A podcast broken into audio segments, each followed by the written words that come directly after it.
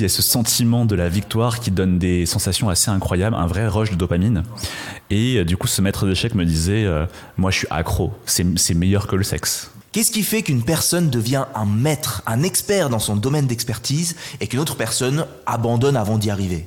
Julien Song est maître international aux échecs. Il est créateur de contenu avec une chaîne de plus de 150 000 abonnés sur YouTube sur le sujet des échecs. Et il va nous parler des trois facteurs qui font qu'une personne devient excellent dans son domaine. J'ai particulièrement apprécié ces échanges et je vous laisse découvrir ça tout de suite. Je crois que nous méritons tous une vie épanouissante et réussie. Nous faisons tous de notre mieux et pourtant, parfois nous restons bloqués dans nos vies pour la simple raison que nous ne savons pas comment vivre autrement. C'est pourquoi je pars à la rencontre d'experts et de leaders de l'épanouissement et de la réussite pour comprendre précisément comment nous aussi, nous pouvons vivre mieux. Après 13 années de recherche, je sais que transformer sa vie, ça s'apprend. Je suis Julien Kim, bienvenue sur le podcast Vivre mieux. Bienvenue Julien Song. Bah, merci à toi et merci Julien aussi. c'est vrai, euh, avec plaisir. Moi, je suis vraiment ravi de, t'avoir sur le podcast, Julien, parce que euh, je suis euh, fan de ce que tu fais. Merci. Julien Song, tu es maître international aux échecs. Ouais. Et euh, tu, es, euh, tu animes un club d'échecs avec plus de 500 personnes, et également une chaîne YouTube mm. dans laquelle eh bien, tu partages à la fois cette passion, mais aussi des conseils et des tutos pour devenir meilleur aux échecs finalement. Ouais, c'est ça exactement.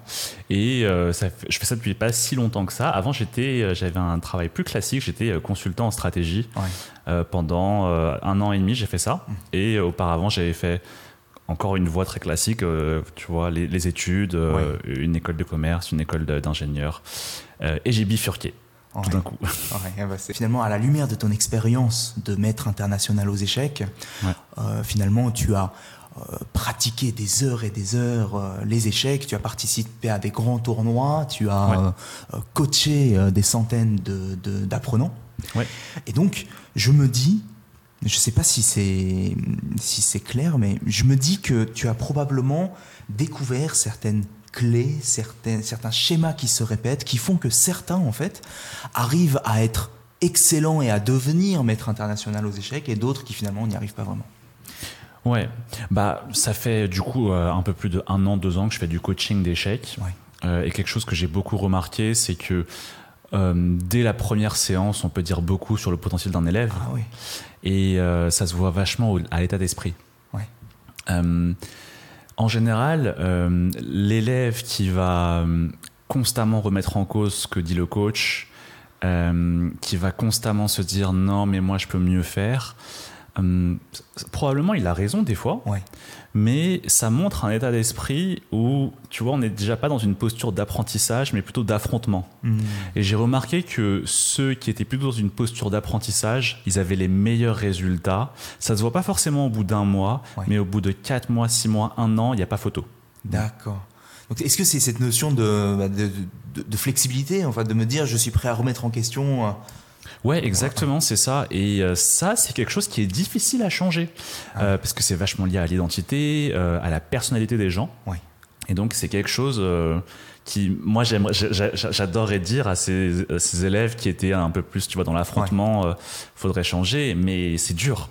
Et je pense que c'est un des critères, enfin, les plus importants qui va indiquer si on va réussir dans un projet dans lequel on se lance, quoi. Mm. C'est dingue parce que c'est euh, à la fois euh, tu es là pour euh, l'aider à devenir meilleur aux échecs, tu sais que c'est un, facteur clé, et en même temps, lui, il n'est pas venu chercher justement à, ce qu'on lui change complètement son paradigme, sa façon de réfléchir, et donc finalement, c'est difficile à, cette position de lui dire, bah, écoute, il faut changer ta façon de, réfléchir en fait. Hein. Ouais, exactement. Et en même temps, je pense qu'il faut aussi le faire de la bonne façon, au bon rythme. Parce que le risque, c'est que si on change tout tout d'un coup, bah en fait, non seulement euh, l'élève il perd ses points forts, parce que du coup il est omnibilé par les nouvelles choses que le coach veut mettre en place, et en même temps, comme ces nouvelles choses elles sont pas encore bien maîtrisées, et eh bah c'est pas super le résultat que ça donne en compétition. et donc euh, vraiment l'art est dans l'équilibre, dans à quel point on va changer des choses. Euh, parce que qui dit tout changement dit aussi euh, possibilité que ça échoue. Hmm.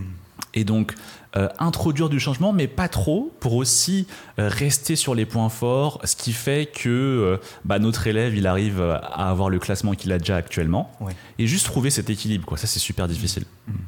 Et ce changement, cette remise en question, elle est inévitable quand on progresse? Ouais, bah il y a un truc qui est assez marrant, c'est je pense à Peter Leco qui est un ancien challenger au titre de champion du monde. Donc l'un des meilleurs joueurs du monde et il a dit plus je progresse aux échecs, plus je me rends compte que j'y comprends rien. Et c'est assez paradoxal, surtout venant d'un des meilleurs joueurs du monde. Mais en fait, ce qu'il voulait dire, et moi aussi je m'en suis rendu compte, c'est que des fois, et je pense que tout le monde s'en rend compte, hein, ceux qui nous écoutent dans leur domaine particulier d'expertise, c'est que des fois on pense qu'on maîtrise un truc, et après en fait on a une révélation qui fait qu'on se dit, ah en fait, ce que je comprenais, c'était trop, j'étais trop euh, focus sur cette chose, mmh. mais là, euh, en apprenant cette nouvelle chose, cette nouvelle perspective, cette nouvelle façon de voir les choses, je dézoome et je me rends compte qu'en fait, ce que je maîtrisais, c'était tellement euh, pas grand chose et qu'en fait, quand je dézoome, waouh, en fait, c'était beaucoup plus complexe et profond euh, que ce que je pensais. Et euh, c'est pour ça que bah, Peter Leco, il a dit ça. Et que donc, bah, paradoxalement, plus on progresse, plus des fois on, on, doit être encore plus dans cette posture où je me dis oh là là, vraiment, je, suis nul et je comprends rien. Et c'est assez paradoxal, quoi. c'est vrai que ça peut être dans n'importe quel domaine d'expertise. Euh, même, euh, par exemple, dans mon, dans mon rapport aux autres, si je voyais euh, le, les relations avec un certain prisme et que là, j'ai j'ai changé ma façon de voir les relations et que je le vois d'une nouvelle manière et je repense à toutes mes anciennes expériences et je me dis ah oui en fait, c'est évident que si j'abordais ça de cette façon-là, euh, ça se passait pas forcément top, euh, et que maintenant, en fait, je, avec ma nouvelle, quelque part, ma nouvelle excellence, ma nouvelle façon de voir, ça, débloque complètement la situation, en fait. Hein. Ouais, exactement. Alors moi aussi, j'ai un exemple, tu vois, par rapport au rapport aux autres. C'est que euh, moi, j'ai longtemps eu pas trop une, bonne estime de moi, et bah, d'ailleurs, c'est un peu la souvent le, le, point commun entre beaucoup de sportifs de haut niveau, c'est que en tout cas, ils ont une besoin de reconnaissance très très forte hein, de la part du monde extérieur. Et c'est pour cela, en souvent, qu'ils vont avoir cette énergie folle pour aller chercher les trophées et mmh. tout. Euh, et euh, du coup, moi, dans mon rapport aux autres, par exemple, avant, je me disais toujours, bon, euh, il faut pas que je froisse les gens parce que j'ai peur que je sois mal perçu. Et finalement, bah plus récemment, j'ai eu comme cette, tu vois, cette, ce changement de paradigme où je me dis, Ouais, mais bon, en même temps, euh, si on froisse jamais personne, bon, on n'attire pas des gens qui ont le même état d'esprit que nous et mm. finalement, bah, euh, on montre pas qui on est. Et donc les gens savent pas qui on est, et donc finalement on n'attire pas grand monde.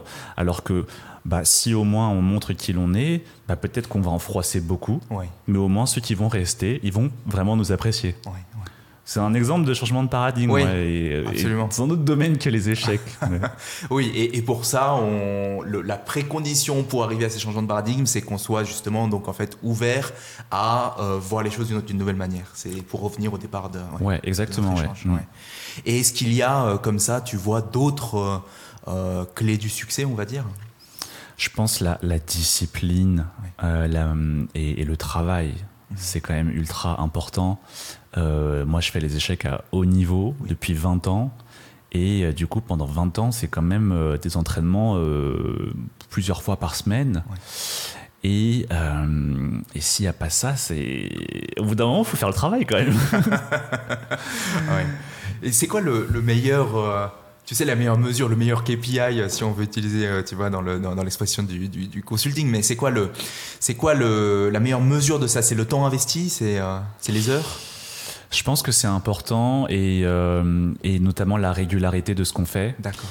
Euh, je, crois que c'est important, tu vois, de poser euh, des grands objectifs, une stratégie, mais après, il faut que tous les jours, quand on se lève, on, fasse les choses. D'accord. Et j'aime beaucoup cette phrase, tu sais, du livre de James Clear, je crois, Atomic Habits. Ah oui, je crois, c'est ça. Hein. où il dit progresser de 1% tous les jours. Je sais pas si c'est lui qui l'a dit. Tout le monde, maintenant, elle appartient à tout le monde maintenant, tellement elle est répétée. Euh, d'ailleurs, ceux qui nous écoutent probablement la connaissent, mais on, dit progresser de 1% tous les jours, c'est euh, progresser de x37 en un an. Et euh, moi, j'ai jamais compris jusqu'à ce que je fasse les mathématiques. Euh, ouais, et en fait, ah ouais, effectivement, on progresse de 1% tous les jours, c'est x37 sur un an. Euh, mais le problème, c'est que euh, souvent, euh, le faire une fois, là, il y a 95% des gens, tu vois. Le faire sur deux mois, allez, il reste qui? Il reste peut-être 20% des gens. Le faire sur un an, il reste peut-être 1% des gens. Ouais. Et donc, euh, c'est pour ça, tu vois, je pense que voilà, il y a travail, discipline, c'est quand même euh, un des critères clés, quoi. Ouais. Bon, après, moi, avec ma culture euh, très asiatique, euh, Ouais. c'est quelque chose qui, qui, Qui est assez- ancré. Qui est assez ancré, ouais. ouais.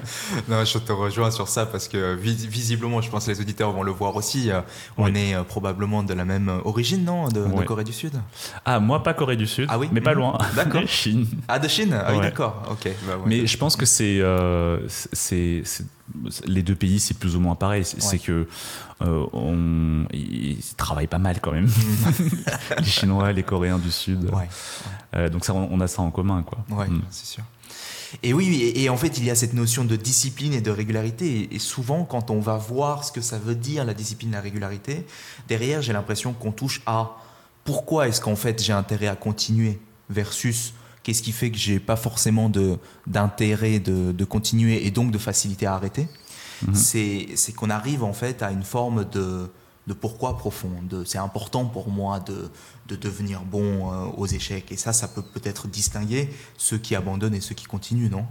Ouais, exactement. Euh, le pourquoi, Ouais. c'est très important. Euh, moi, j'ai deux exemples à donner. Ça fait 20 ans que je fais des échecs à haut niveau. Je m'entraîne régulièrement, plusieurs fois par semaine. J'ai jamais arrêté.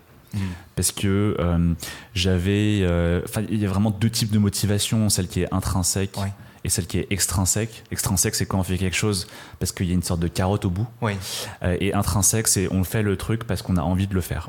Par Mm. exemple, Ouais. l'extrinsèque comme la reconnaissance du, de, de mes proches, par exemple. Ouais, exactement. Et du coup, bah moi, tu vois, les échecs, ça a toujours été intrinsèque. Du coup, j'y suis allé à fond parce que je voulais faire les échecs et j'aime ça. Par contre, euh, quand j'étais consultant en stratégie, bah j'ai pas pu tenir plus d'un an et demi Mm. parce que c'était purement euh, une motivation extrinsèque, l'argent. euh, le, le prestige, parce que c'était un job qui était bien vu, Mhm. ça nous donnait une sorte de statut dans, dans la hiérarchie sociale, entre guillemets. Euh, et aussi, effectivement, les proches, faire plaisir Oui. aux proches. hein. Moi, j'avais l'impression que je faisais euh, plaisir à, mes parents en faisant euh, ce travail qui était bien perçu. Mais euh, ça suffit. ça- ça- on peut tenir sur un an, deux ans, trois ans quand on est comme ça euh, euh, motivé par une carotte, Ouais. mais sur le long terme, ça tient pas. Mhm. S'il n'y a pas le pourquoi profond, Ouais. ce- le, ce- le pourquoi dont tu parlais, quoi. Ouais. Mm. C'est-à-dire que lorsque tu étais... euh, oui, et, et allons-y, euh, parlons euh, de, de la partie, effectivement, Julien Song, de consultant à, à, Ouais. euh, entrepreneur des échecs et, et maître international des échecs. Euh, finalement, euh, il y avait une part euh, qui n'était pas forcément très nourrie en toi quand tu étais dans le consulting Ouais. euh, et qui t'a en fait poussé à, à aller dans ce qui te fait vraiment vibrer en fait. hein. Ouais, exactement. Et puis même, c'est même pas une part de moi qui n'était pas là, c'est même que je me perdais, tu Oui. vois. Donc par exemple, euh, euh, en fait, quand on rentre dans ce genre de cabinet, après, on est vraiment formaté pour rentrer dans le moule. Hein. Et donc, euh, quelque chose que je dis souvent, c'est que moi, au bout d'un moment, euh, j'avais plus la même personnalité. Par exemple, dans la façon dont je m'habillais, bah, il y avait un code vestimentaire bien précis à respecter. Ouais. Dans ma façon de m'exprimer, tu vois, c'était euh, c'était à longueur de journée, on utilisait des anglicismes, KPI, euh, kick-off. euh, euh, et même pour, tu vois, même, même dans la vie courante, on se dit, ouais, on se, on se catch up, enfin, pour catch up, tu vois, enfin, on utilise des. des- des- des- des- pourquoi de l'anglais, tu vois tu- Et, et, bref, c'était ce style de parler à la, à la consultant et dans la façon aussi de penser, c'est-à-dire c'est quand même, euh, on nous inculquait une façon de voir la vie et de voir la société extrêmement euh, libérale, très tournée vers la rentabilité. Ouais. Et euh, ben moi, tu vois, j'étais j'étais ultra fragile. Je sortais d'école, c'était mon premier CDI, Ouais. donc je voulais bien faire. Ouais. Et donc j'ai commencé à, tu vois, à, bah, à m'habiller comme ça, à penser comme ça, à parler comme ça. Et en fait, c'est, tu vois, c'est pour ça que je dis que je me suis perdu. Hmm. C'est même pas que c'était même pas que mon moi profond n'était pas, euh, tu vois, satisfait. Ouais. C'est même que je me suis perdu. Ouais. Je, je suis allé vers quelque chose qui n'était pas du tout moi en fait. Ouais. Euh, d'être complètement devenu quelqu'un d'autre, euh, voilà, et avoir une approche Missy de la vie. euh, Ouais, exactement. Un terme, un terme qu'on utilisait beaucoup euh, dans le consulting. Ouais. Mm. même si euh, ce terme était issu de, de- de- des concurrents, hein, puisque euh, Ouais. c'était de chez McKinsey euh, Ouais. versus euh, BCG. Mais, euh, mais oui, donc c'est- c'est-à-dire que, c'est-à-dire que, que tu, tu as eu le sentiment d'être bah, d'être perdu, Ouais. et la, ta façon pour toi bah, de, te, de te retrouver, c'était, ça a été véritablement les échecs. Ouais, exactement. Et pourtant, j'ai, j'avais longtemps tiré un trait sur les échecs. Ouais.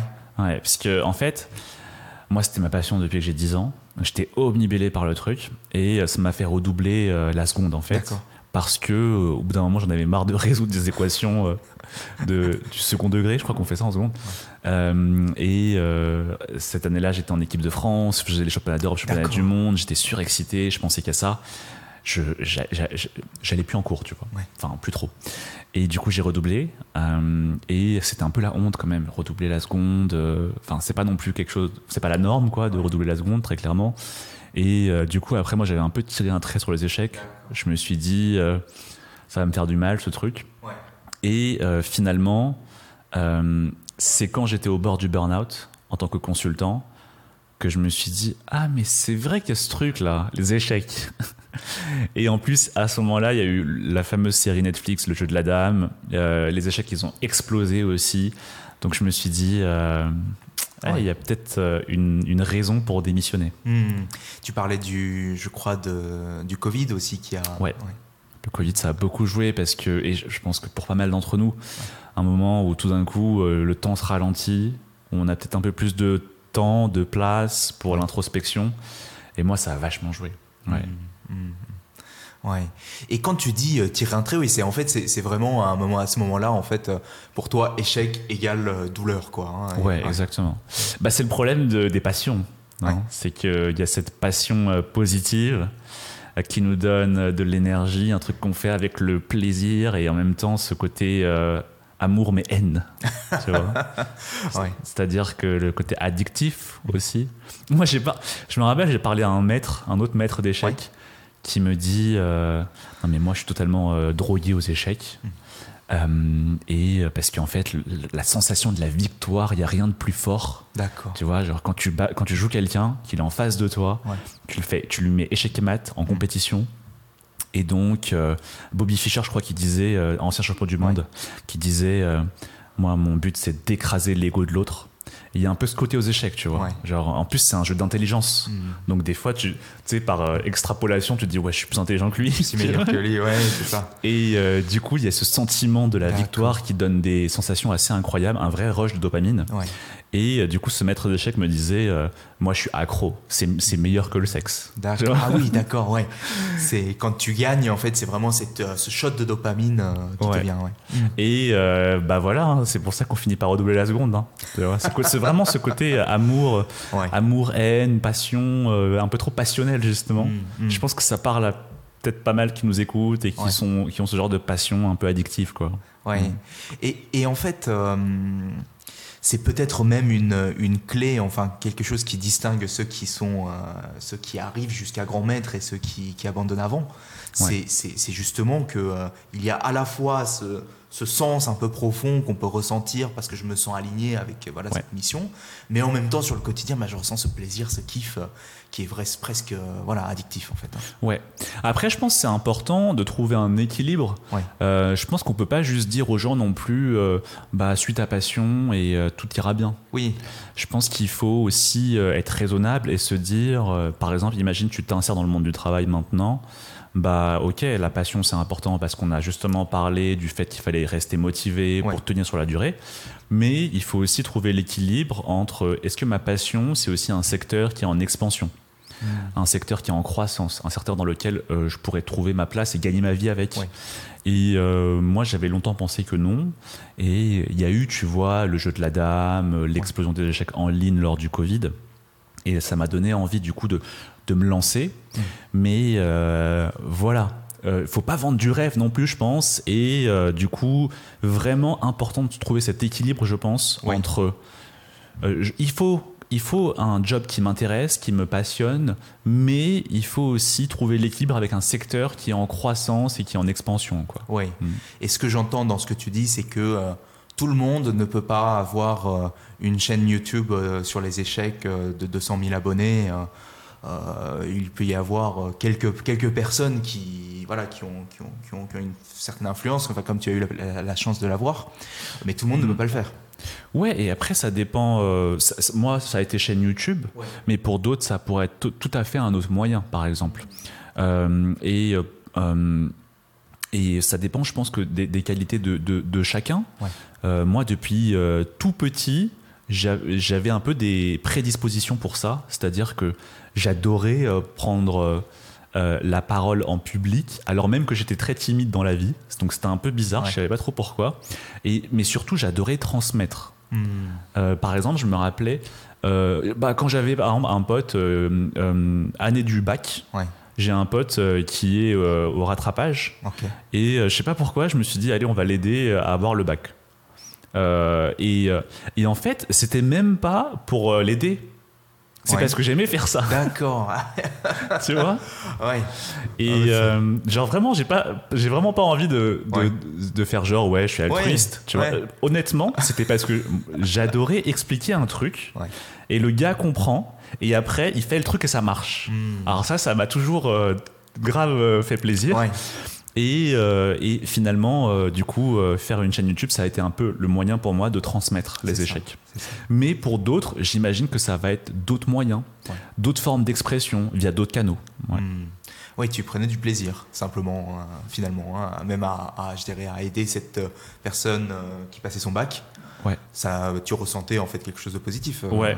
Mais pas pour le, enfin c'était pas pour l'aider. Hein. Voilà, pas tant pour. c'était pour mon kiff, tu vois. De le voir en fait changer entre euh, ne pas y arriver et y arriver, et là c'est. Ouais, ça j'adorais, ça j'adorais. Mm. Mais d'ailleurs, euh, c'est peut-être pour justement ce challenge qui, qui, est nouveau, c'est qu'en fait, c'est finalement on parle de Julien Song, ancien consultant à joueur d'échecs. Mais en fait, il y a ce troisième volet qui est vraiment créateur de contenu. Hein. Oui, bien sûr. C'est presque un métier à temps plein, non? Ah ouais, c'est un métier, ouais. C'est un métier, c'est clair. Et euh, c'est, euh, par exemple, tu as beaucoup de joueurs d'échecs qui sont très forts, mais euh, qui ne créent pas de contenu. Mhm. et par exemple, tu as des créateurs de contenu. Donc, par exemple, le créateur de contenu le plus connu au monde sur les échecs s'appelle Gotham Chess.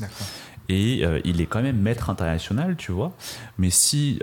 donc, tu vois, c'est le numéro un au monde mais par contre, au niveau des échecs, ça doit être le numéro, euh, peut-être, euh, je sais pas, 3000. Oui. Tu vois Et donc, tu vois, tu as, as, les deux cas, c'est-à-dire tu as des joueurs d'échecs très très forts, des joueurs du top mondial, par exemple top 10 mondial, mais ils sont euh, pas capables de créer du contenu de bonne qualité. Oui. Et à l'inverse, tu as des très bons créateurs de contenu qui sont pas forcément dans les meilleurs joueurs du monde. Oui, donc on sent, on sent bien que c'est deux choses différentes en fait. Absolument, c'est comme Roger Federer euh, ne crée pas du contenu euh, sur les réseaux sociaux, euh, même s'il est le premier. Voilà, ouais, exactement. ouais. c'est ça. Mm. Mm. Et Magnus Carlsen ne crée pas de contenu sur les réseaux sociaux. Ouais, exactement. Alors là, il a un peu commencé parce qu'il ah en a, en, moment, en ce moment, il a un peu, il est moins motivé par les échecs.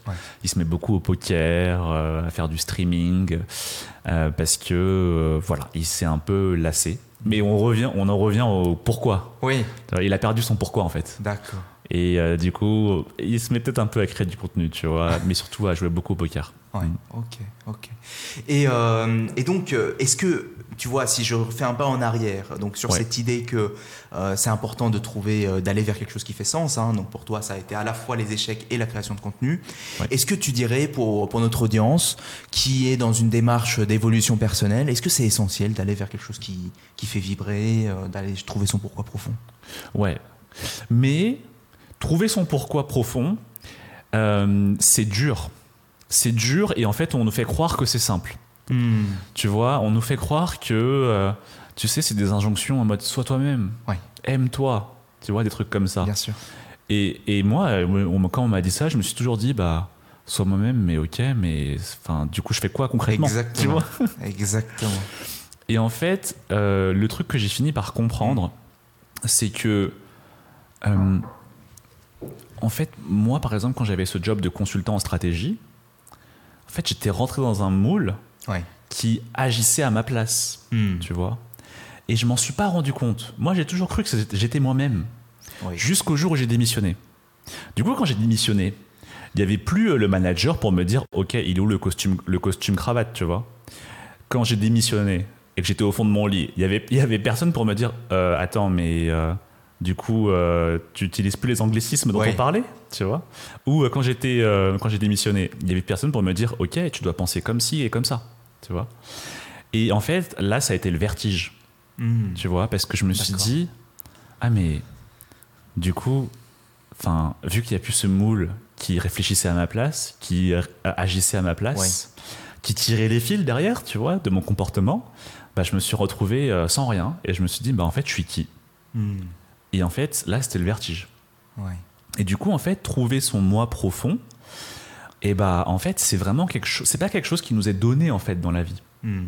Pas du tout, parce qu'en fait, plus on vit, plus on a différentes, différents moules, Ouais. Tu vois, qui viennent comme ça se mettre sur nous et qui vont euh, forger un peu notre comportement. Par exemple, ça peut être bah, parce que ma famille elle est comme ci, comme ça, bah, du coup je me comporte comme ça. Parce que je suis de cette, de cette origine, je me comporte comme ça. Mm. Ouais. Parce que je travaille dans ce milieu, je me comporte comme ça. Ouais. Euh, et en fait, euh, savoir vraiment qui l'on est, c'est essayer de se débarrasser de ces moules et de vraiment partir à la découverte des choses. Ouais. Tu vois et pas se dire par exemple ouais vu que je suis de droite et bah sur ce sujet je pense ça Hmm. tu vois Hmm. encore l'exemple d'un moule qui va réfléchir à ta place Hmm. et du coup tu vas te dire bah oui je suis de droite donc euh, je pense ça sur ce sujet Ouais. non il faut vraiment se dire ok moi je suis quelqu'un d'unique il y a ce sujet je vais euh, faire des recherches Je vais peut-être rencontrer des gens je vais peut-être me forger ma propre opinion Hmm.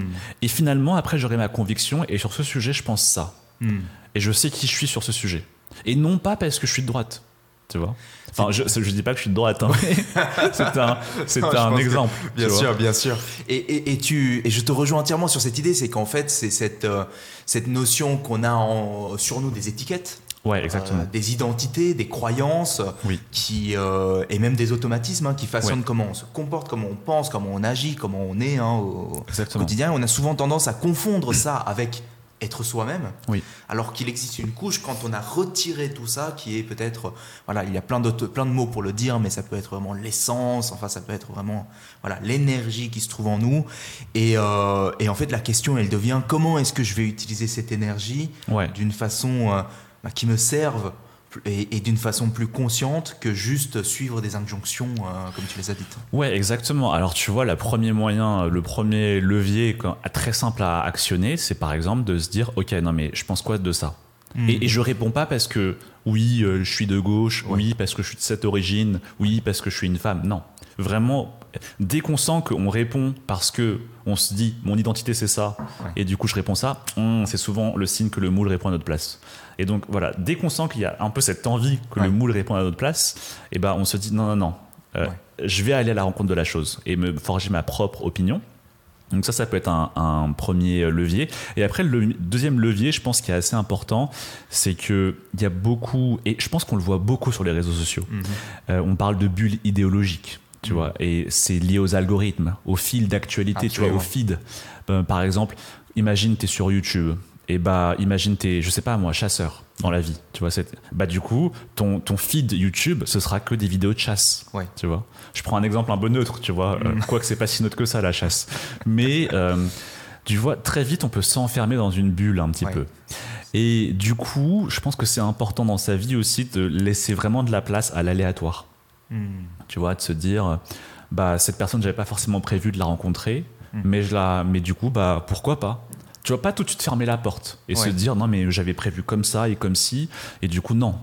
Mm. Laisser un peu de la, place à l'aléatoire et du coup c'est des moments qui vont peut-être nous permettre de découvrir quelque chose qu'on a toujours cru qui n'était pas fait pour nous Ouais. et en fait, comme ça s'est présenté là, et bah du coup, euh, on se rend compte que ah bah tiens, finalement, j'aime bien ça. Et donc ça me fait penser qu'il y avait un TEDx qui était vraiment super. C'était de quelqu'un, Ouais. un développeur qui a une idée fabuleuse. Il s'est dit, euh, je vais programmer une app. Et cette app, tous les vendredis soirs, elle va commander un Uber. et elle va directement dire au Uber d'aller à un endroit au hasard dans la ville sur Google Maps. Tu vois? Et du coup, bah, ce gars, il a fait ça. Et tous les, tous les vendredis il n'avait pas le choix. Il y avait le Uber qui était en bas, il y avait déjà une adresse qui était entrée dans, pour euh, le Uber, tu vois. Et du coup, il a fait plein de choses qu'il n'aurait jamais faites de sa vie. Hmm. Et finalement, il s'est dit Ah, mais en fait, j'aime bien ça. Ah, mais tiens, danser, j'aime bien. Ah, mais tiens, je il est même dans un club d'échecs. Mais je crois qu'il n'a pas aimé au fait. mais au moins, il va à la rencontre des choses et il se forge une conviction au lieu de hmm. laisser son moule répondre à sa place. Ouais. Et ça, ça permet donc de se faire des conditions et d'avoir euh, son identité, euh, on va dire, euh, que j'ai construit moi-même. Ça me permet d'aller vers bah, ce, pourquoi profond, c'est ça hein? Ouais, exactement. Et parce que c'est quelque chose qu'on découvre. Et c'est pas quelque chose qui nous est donné comme ça. Oui. Hmm. Et c'est aussi un.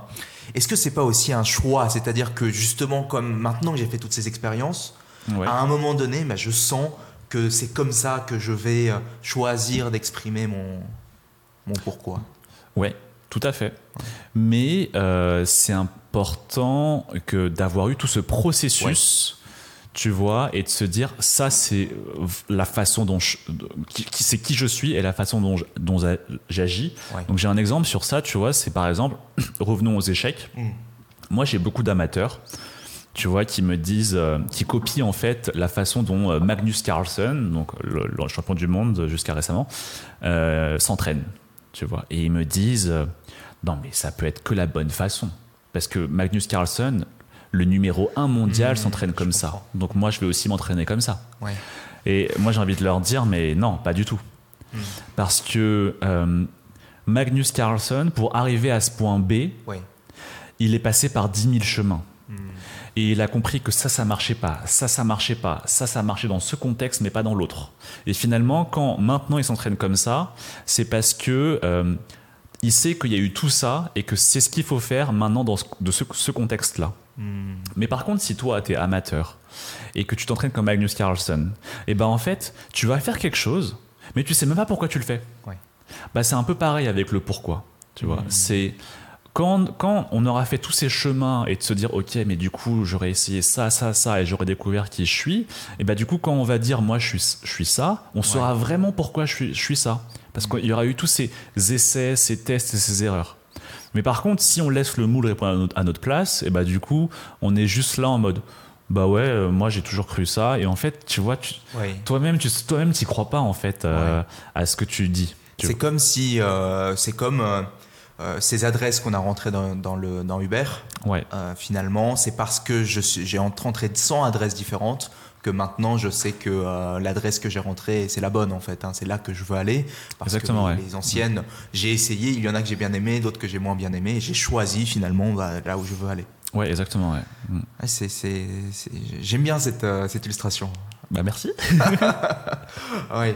Et, alors, alors, moi, il y a une question quand même que, je trouve quand même assez intéressante, justement avec cette, cette notion de, du jeu d'échecs, parce qu'il y a ce côté professionnel amateur. Oui. C'est-à-dire que euh, des gens trouvent euh, leur pourquoi bah, dans, dans, les échecs, mais il y en a d'autres qui euh, bah, vont avoir, vont se sentir bah, justement, vont retrouver certaines choses comme le plaisir, comme un sentiment de progresser, de l'estime, tu vois, mais qui n'est pas le le, centre de leur vie. Donc c'est quoi le, c'est quoi le rapport qu'on peut avoir à, euh, quand on est amateur, on va dire aux échecs ou, ou, plutôt peut-être si je formule un petit peu mieux ma question hmm. excuse-moi parce que ouais, c'était un peu vague c'est euh, est-ce que c'est important bah, d'entretenir en fait une, une sorte de, passion euh, en tant qu'amateur? Ouais. ou est-ce qu'on est forcément bah, obligé de, de devenir professionnel en fait? Non, je pense qu'on n'est pas obligé. Moi, je le, je le, vois vachement avec mon club d'échecs. Donc euh, là, on vient de dépasser les 600 membres, tu vois. Et en fait, tous les mois, on se réunit. On se réunit tous en physique. Et euh, c'est des moments géniaux, quoi. Tu vois. Et euh, j'en parlais récemment. Et moi, ce qui me marque, c'est les histoires. Tu vois. Donc, donc, par exemple, il y, y, a une femme qui s'appelle Annie, tu vois. Bah, Annie, elle, elle vient de débuter les échecs. Euh, et, elle se donne à fond, elle est hyper studieuse et elle veut progresser, tu vois. Et euh, moi, j'adore ça, quoi. Je me dis, ouais, mais quel kiff, quoi. Annie, euh, Annie elle, y va, quoi, tu vois. Ou par exemple, bah, un, un- un petit jeune qui s'appelle Nino, tu vois, et bah lui, en fait, il n'y a pas de club d'échecs à, la ro- à plusieurs kilomètres à la ronde autour Mm. de chez lui, parce qu'il vit, tu vois, plutôt à la campagne. Et du coup, euh, bah, quand il vient, super, tu vois, parce que du coup, hop, non seulement il y a tout ce qu'on fait en ligne, parce que c'est un club à la fois en ligne et euh, en présentiel. Donc en ligne, il est là, mais des fois il vient en présentiel et je me dis, bah super, euh, il n'y a pas de club chez lui et maintenant il a un club et là il voit, euh, tu vois, 50 autres personnes du club et ça crée du lien et tout. Ouais. euh, et c'est génial, quoi. Et ça, c'est quelque chose dont j'ai mis du temps à m'en rendre compte, tu vois. C'est-à-dire que moi, j'ai toujours perçu euh, les échecs comme ce truc que je faisais à haut niveau, tu vois. Et euh, j'étais totalement déconnecté du monde amateur. Hmm.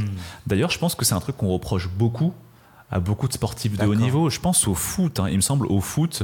euh, je crois que même qu'il y a des systèmes Ah ouais. euh, au niveau de la fédération pour redistribuer l'argent gagné par vraiment le haut niveau Ouais.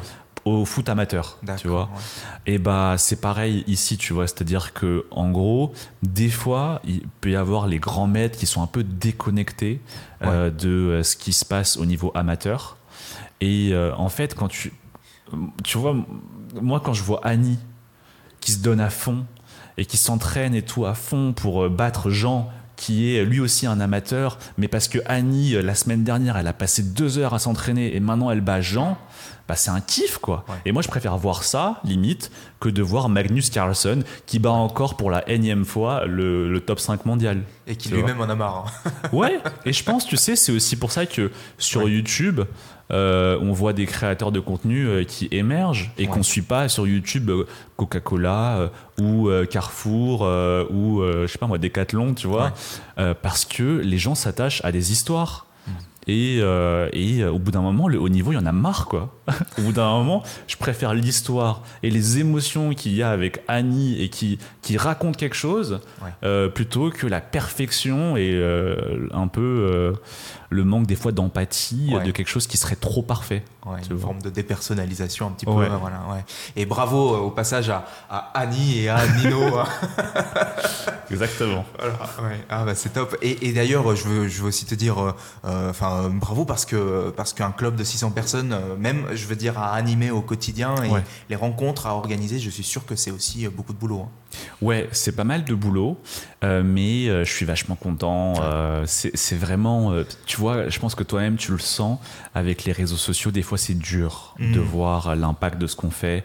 C'est pas très palpable des fois parce que c'est des gros chiffres, mais on Mhm. voit pas les gens. Ouais. Et euh, quand j'ai pu enfin mettre, tu vois, des visages euh, sur des pseudos, ça fait plaisir. Ça Ouais. fait plaisir et, euh, et tu, tu, tu, tu vois plus facilement l'impact de ce que tu fais. Ouais. Et, euh, et, et donc, moi, ce club, euh, je regretterai jamais de l'avoir créé. Quoi. Alors, euh, Julien, est-ce que finalement à la question initiale sur les clés du succès, est-ce qu'on a un peu fait le tour ou tu vois d'autres choses? Bah, on a parlé travail, discipline, Ouais.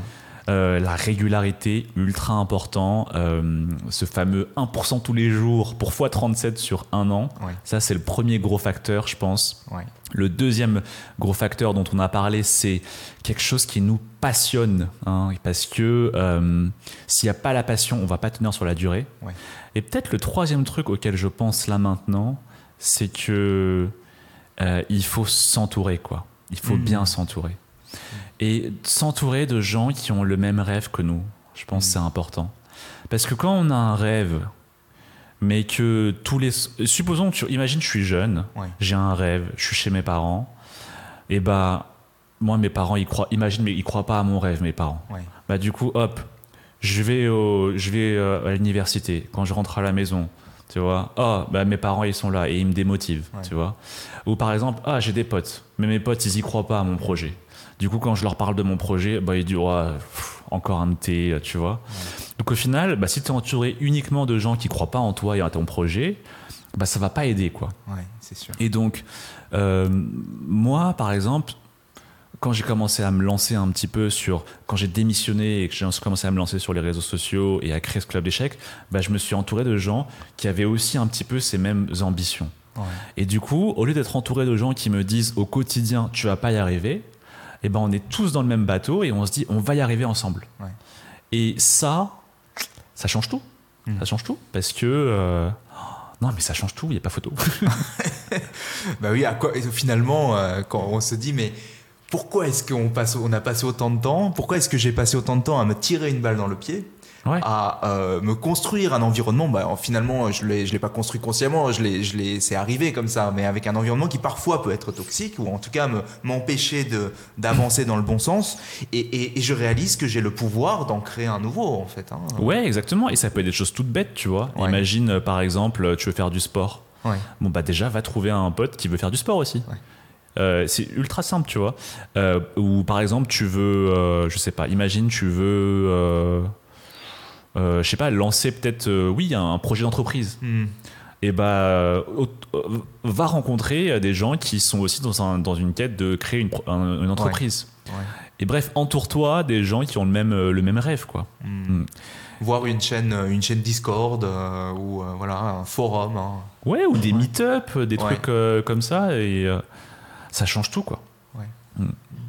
Alors, Julien, merci pour ça. Euh, c'est, euh, un- tu as fait une synthèse Missy hein, des, trois, des, trois, des trois points, facteurs clés de succès euh, Ouais. pour euh, réussir finalement, euh, que ça soit aux échecs, mais aussi euh, finalement dans un, dans un domaine d'expertise. hein. Ouais. J'aimerais bien, à ce stade, parler un petit peu de toi en te posant quelques questions courtes qui appellent à des réponses assez courtes. Tu vas Ok. voir. Tu es Ça prêt marche. pour ça? Je suis prêt. Alors, Julien, première question, question courte. À quoi ressemble pour toi une journée idéale Euh, c'est une journée où je peux euh, décider de ce que je fais et quand je veux le faire. Hmm. Ok. Merci. Ah oui, vraiment, ouais. Est-ce qu'il y a une personne, Julien, qui t'inspire? Euh, à chaque fois, je cite la même personne. En fait, je cite Thibaut, Thibaut Louis, qui est aussi un créateur de contenu. Et en fait, c'est lui qui m'a incité à me lancer. Ah, d'accord. Et euh, ah, mais tu vois, on en revient à ce point de bien s'entourer. Ouais. Et euh, du coup, je suis grave reconnaissant euh, parce que sans lui, je j'aurais jamais fait tout ça. C'est dingue, Hmm. c'est- super. Ok. Bravo à Mais, mais c'est, pas, pas une bonne réponse parce qu'il y a tellement de gens qui, incroyables qui ont marqué l'histoire et moi, je cite juste mon pote. Ouais, mais euh, et, et- et en même temps, l'impact qu'il a pu avoir euh, est euh, aussi fort que pour toi que, que, les, que, c'est- que des personnes historiques.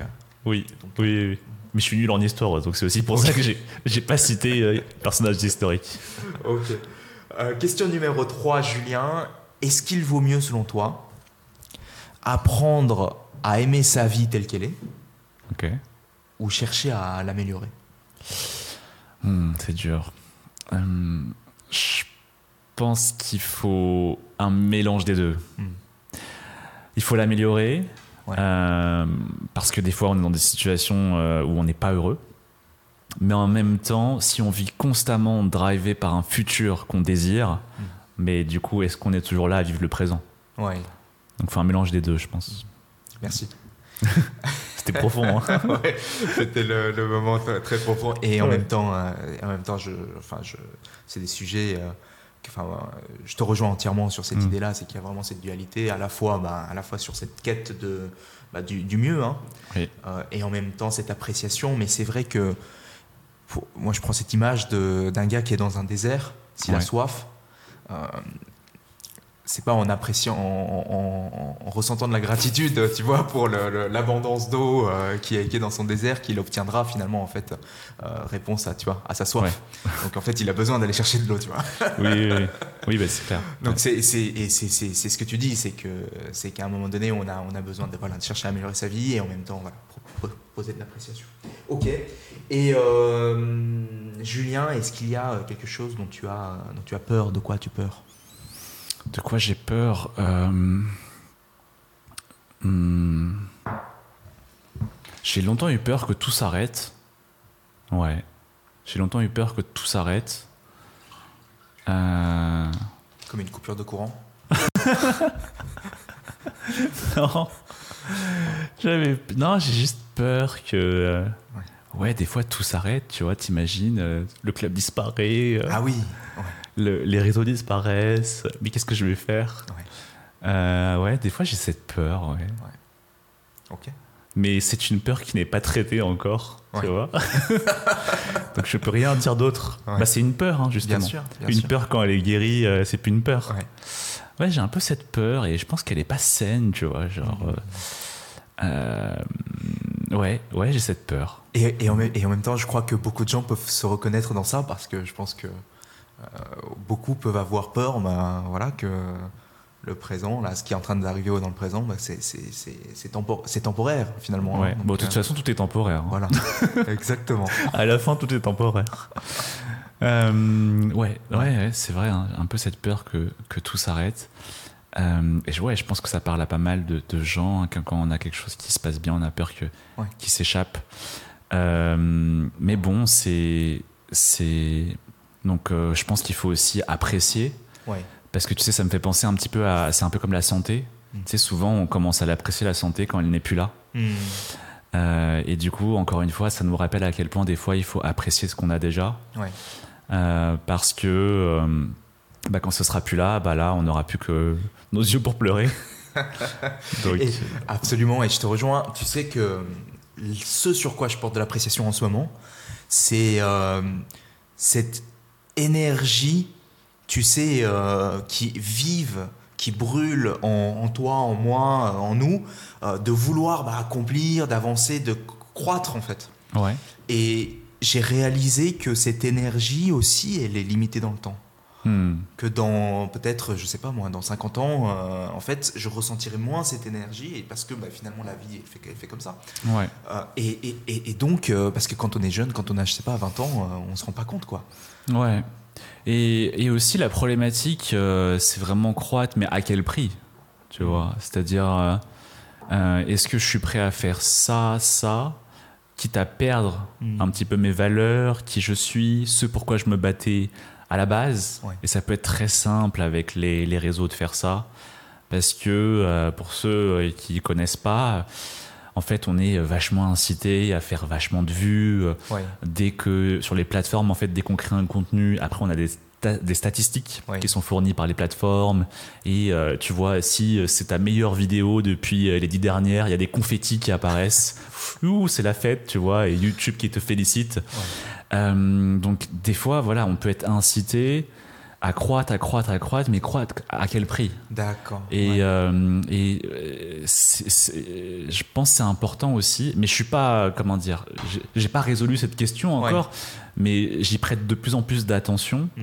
C'est de me dire, ok, croître, mais en restant fidèle à qui je suis.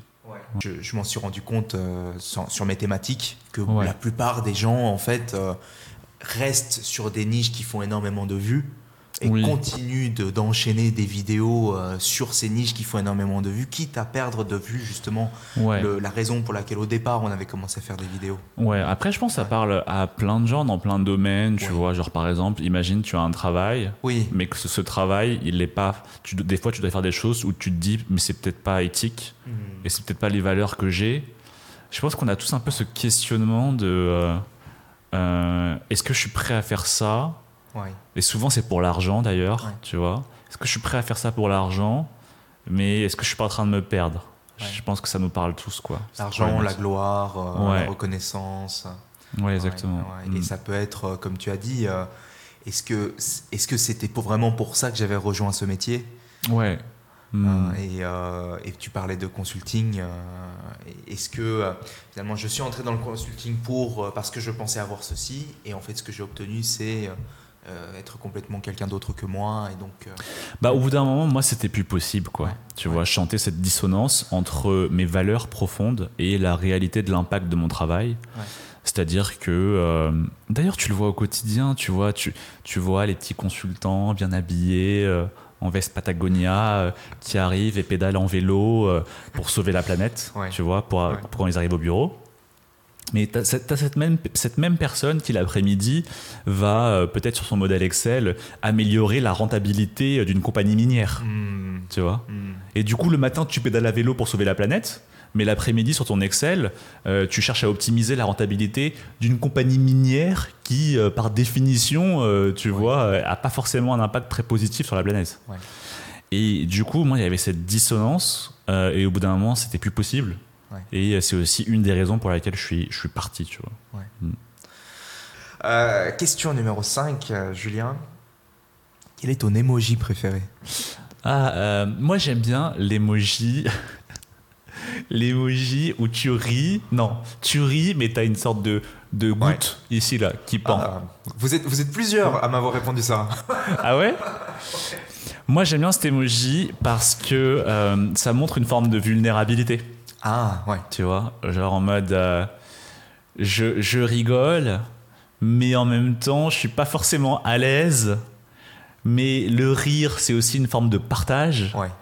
Et du coup, il y a, y a ce côté, je suis mal à l'aise, mais partageons ça ensemble, tu vois Il y a un côté vachement vulnérable, Ouais. j'aime bien ce Ouais. Est-ce qu'il y, qu'il y a un côté euh, pas trop se prendre au sérieux aussi quand Exactement, ouais. Ouais. Et Julien, dernière question courte. Ouais. Est-ce que tu as une, euh, une lecture, un podcast, euh, un média à partager? Euh, ouais, alors je crois que c'est un livre qui s'appelle, de Derek Sivers, je crois, Ok. peut-être je me trompe, hein, mais qui s'appelle How to Live, donc comment vivre. Oui. Et euh, j'aime bien ce livre. Si, j'ai, si je me rappelle bien du, tri- du titre et de l'auteur, c'était ça. On va le retrouver, t'en fais pas. Mais ce que j'aime bien, c'est qu'en fait, dans ce livre, l'auteur, euh, il y a 21 chapitres. Ouais. Chaque chapitre, c'est une façon de vivre. Tu vois? Donc, par exemple, un des chapitres, c'est euh, euh, Master something. Tu vois, deviens l'expert de quelque chose. Voilà une façon de vivre. Mais l'autre chapitre, ça va être soit un arbre, soit un arbre enraciné, soit celui qui, euh, qui est l'homme du village, tu vois, celui qu'on va aller voir, celui auprès de qui tout le monde est ancré, tu vois. Voilà Ouais. une belle façon de vivre, tu vois. Et en fait, il y a 21 chapitres, Ouais. et en fait, tu lis les chapitres et tu te dis, en fait, c'est vachement bien écrit, tu vois. Mm. Et donc, tu te dis, après avoir lu chaque chapitre, tu te dis, ah ouais, c'est une belle façon de vivre. Et après, t'en vois un deuxième et tu te dis, ah ouais, c'est une belle façon de vivre. t'en vois 21 et tu te dis, putain, mais en fait, euh, moi, j'y ma vie de cette façon, mais les 20 autres, elles sont tout, tout- tout aussi nobles. Ah oui.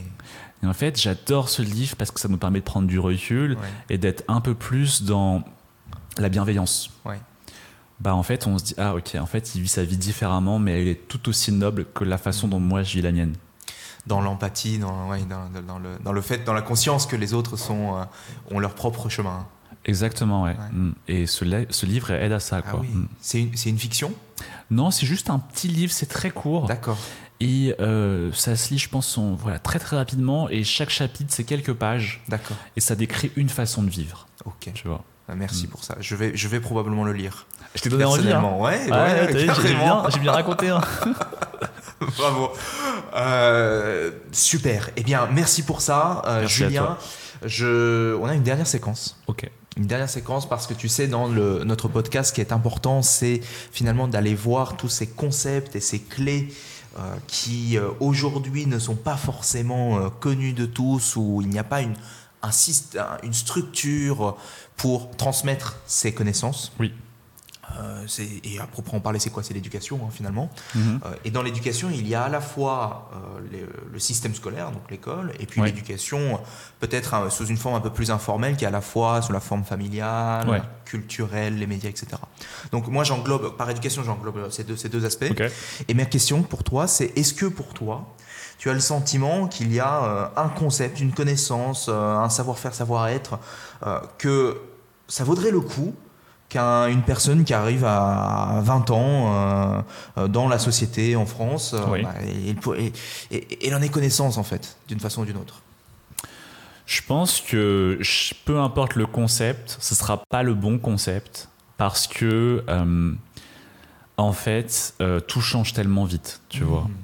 C'est-à-dire que et en plus, je pense que ça parle à tout le monde. À l'heure de ChatGPT, de l'IA, des jobs qui vont disparaître, on se dit euh, mais est-ce qu'il y a vraiment un concept qui va tout changer et, on- et à chaque fois, hop, cinq ans plus tard, on se dit oh là là, et voilà, on, on fait table rase de tout ce qu'on pensait auparavant.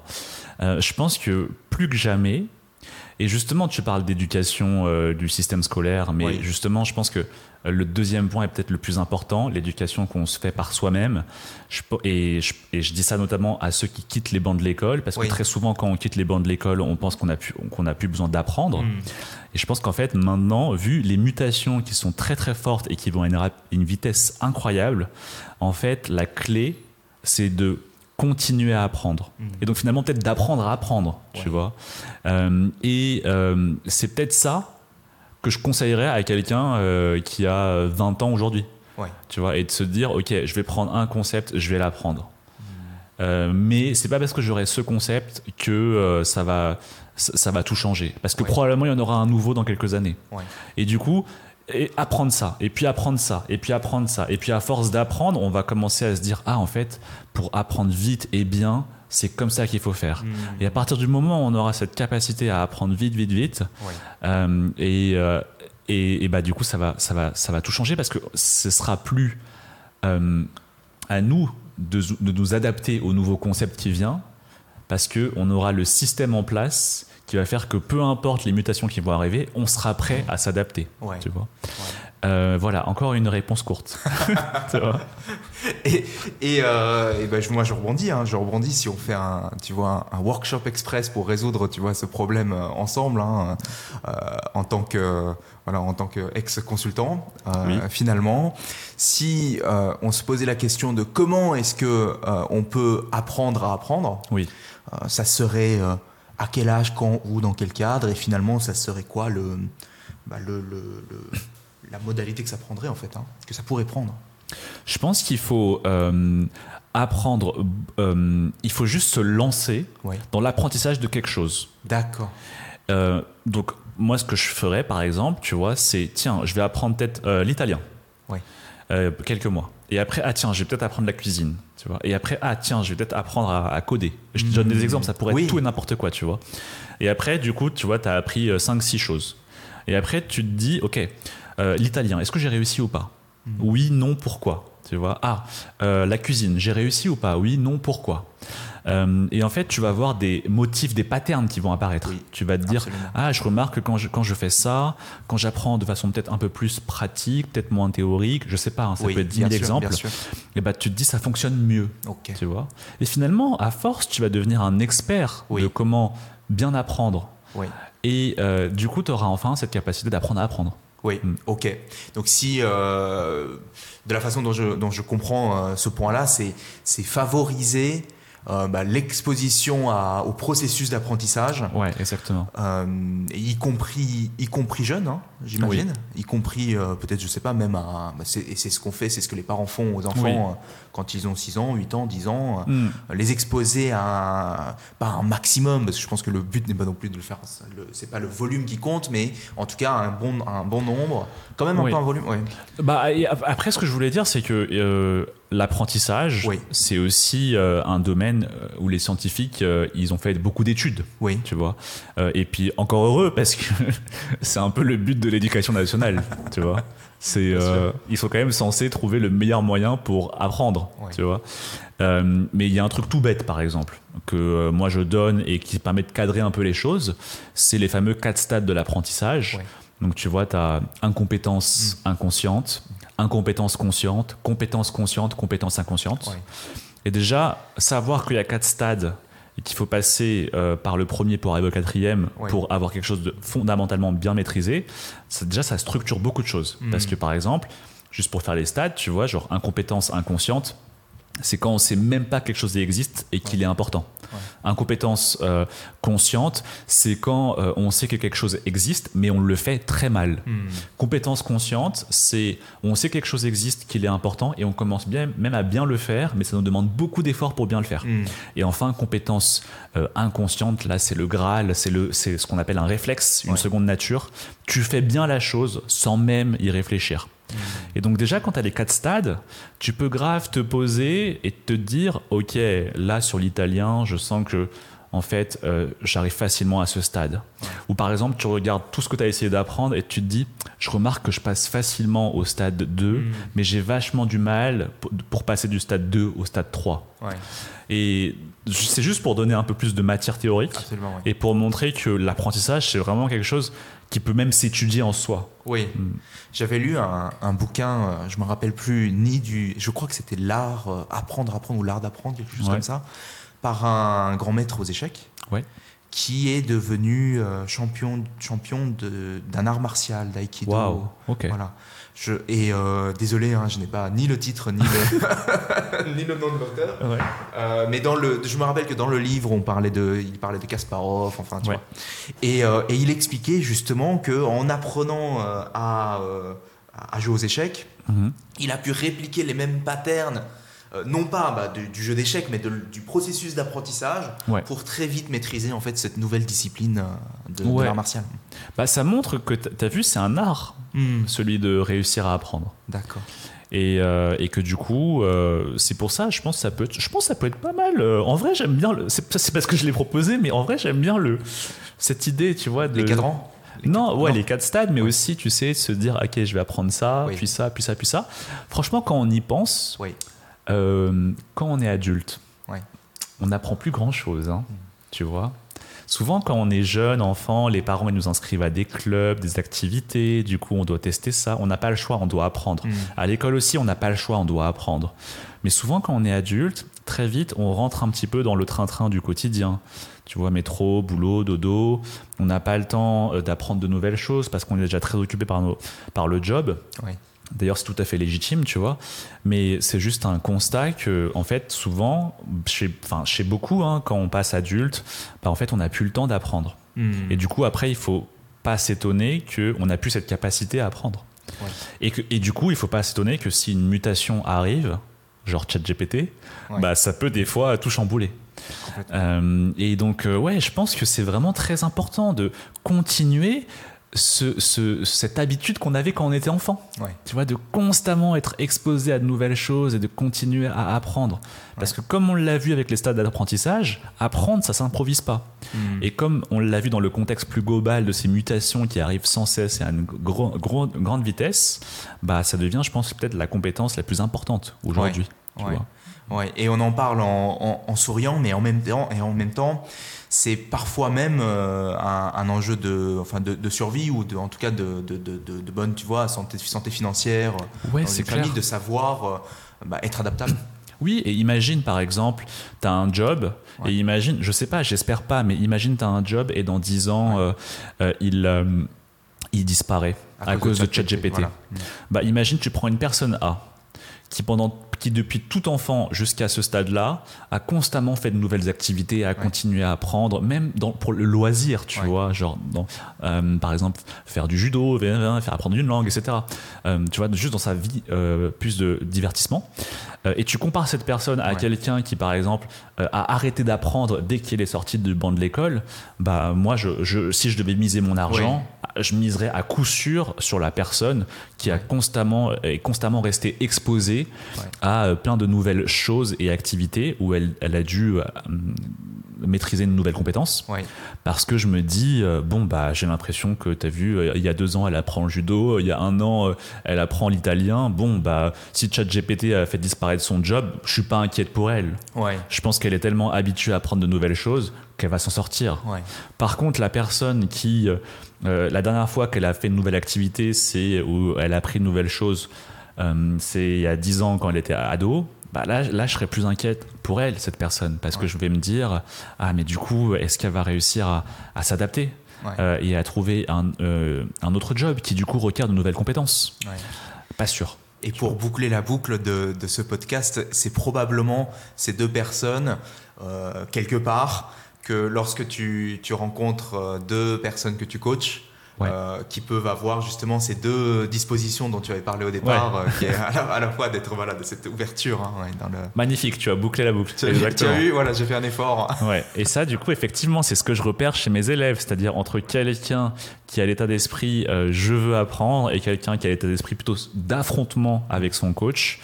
Et bah, euh, pas sans, sur- sans surprise, c'est celui qui a des prédispositions et qui a entraîné sa capacité à apprendre qui a les meilleurs résultats. Euh, six mois, un an plus tard, euh, je l'ai vu dans mon coaching d'échecs. Ouais. Est-ce que euh, finalement, deux questions, quels sont tes. Est-ce que tu as des, des projets à venir? Ouais. Et la deuxième sera euh, si tu as euh, si tu as envie d'ajouter autre chose. Est-ce que tu as voilà quelque chose qu'on n'a pas abordé, mais c'est une question bien sûr facultative. Euh, bah, mes projets à court terme, là, j'ai un tournoi Ah oui. euh, fin juin Ouais. en Allemagne Donc là, c'est un peu mon focus là, euh, et je vais essayer de bien jouer à ce tournoi. Donc je m'entraîne pas mal là pour ce tournoi. Et un truc à rajouter. non, rien à rajouter, juste merci pour ce moment. C'était très sympa. Et j'espère que ceux qui nous ont écoutés auront apprécié ce moment. En tout cas, ceux qui nous écoutent et qui sont arrivés jusqu'à ce stade de la vidéo, incroyable, je vous aime. C'est à moi de te dire merci, euh, Julien, c'était super. Et, toi. et- et effectivement, bravo. euh, euh, J'ai l'impression d'avoir passé le, le podcast à dire bravo hein, à Thibaut, à Nino et Annie, à Annie et à toi qui a écouté ce podcast jusqu'au bout. Allez, à plus tard. Ciao.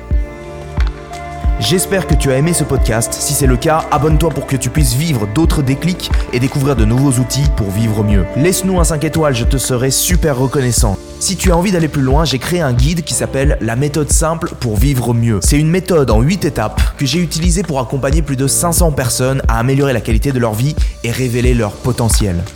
C'est un guide gratuit, en tout cas pour l'instant, et si tu veux le récupérer, lis la description de cet épisode. A très vite pour le prochain podcast, le meilleur est à venir.